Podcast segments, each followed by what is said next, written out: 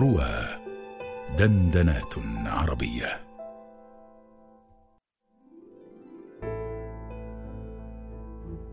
على شاطئ نهر البوسنة وقف طارق بالقرب من جسر اللاتيني. جاء طارق مرة ثانية بعد أن افترق عن يارا التي عرفته على المكان.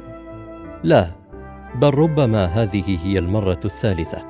بل ربما هو يفيض مع النهر منذ كان. لم يعبر طارق النهر إلى ضفته الأخرى أبدا. لم يعبر الجسر. فكر طارق في مقدار الألم الذي يتدفق في عروقه. ما يمر بداخله أشبه بتلك الدوامات الصغيرة في المياه الكثير منها.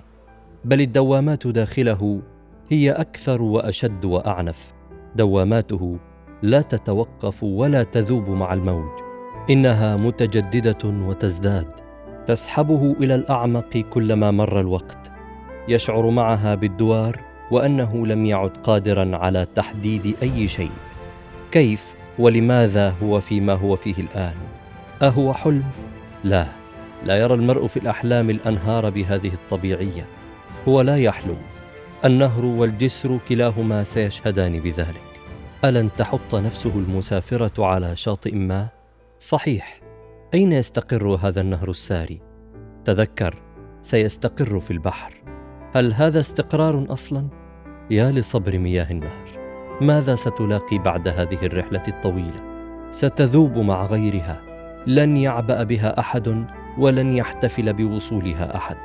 لن يشعر أحد بالمسافة التي قطعتها اطلاقا. الكل يتألم ليس طارق فحسب. ثلاثيه بيجوفيتش رواية صادرة عن دار كتبنا في معرض القاهرة الدولي للكتاب.